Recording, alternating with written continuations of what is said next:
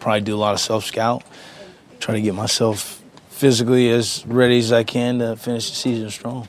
Do you approach it like a time to get away, or is it like staying here and? and... Oh no, no. With four kids and two of them in school, there is no time to get away. So, yeah.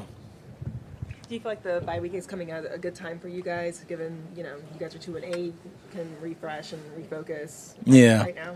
I think it's a good time for a lot of reasons. Um, what you mentioned, and I, I just think you know we've played a lot of football, and, and guys are certainly feeling it. So it's good physically, it's good mentally um, with the way things have gone this year. So hopefully we can make the most of it.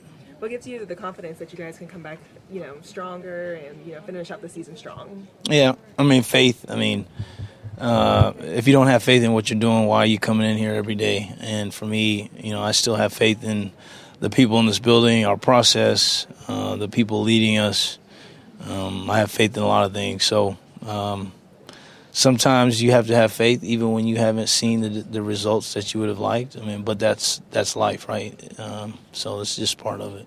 What's your advice, fellow captain, team leader, to a guy like Mac going through what he's going through right now? The questions of whether or not he's even going to be there. Just remain as positive as possible and ignore um, the voices and opinions that are not going to impact your day-to-day living.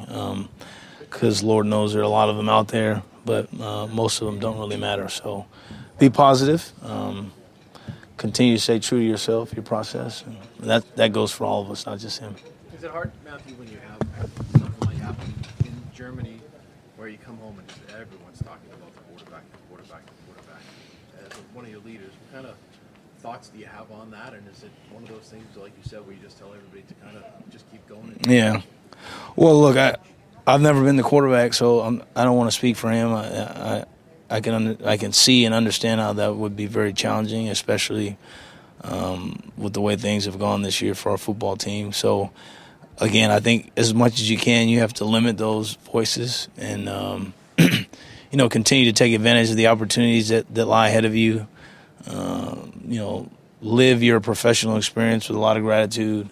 And that should be the, the foundation from which we're all working is gratitude. You know, we have a great opportunity to play a game we love. So never lose sight of that. And you know, it, it's challenging. I'm sure it's challenging for all of us, but you know, just got to keep going. Well, speaking of opportunity, how, how much did you kind of reset and then you got seven games to kind of make a season, right? Yeah, you know, absolutely. I mean, look, um, that's the exciting thing. You, you know, you hope you can.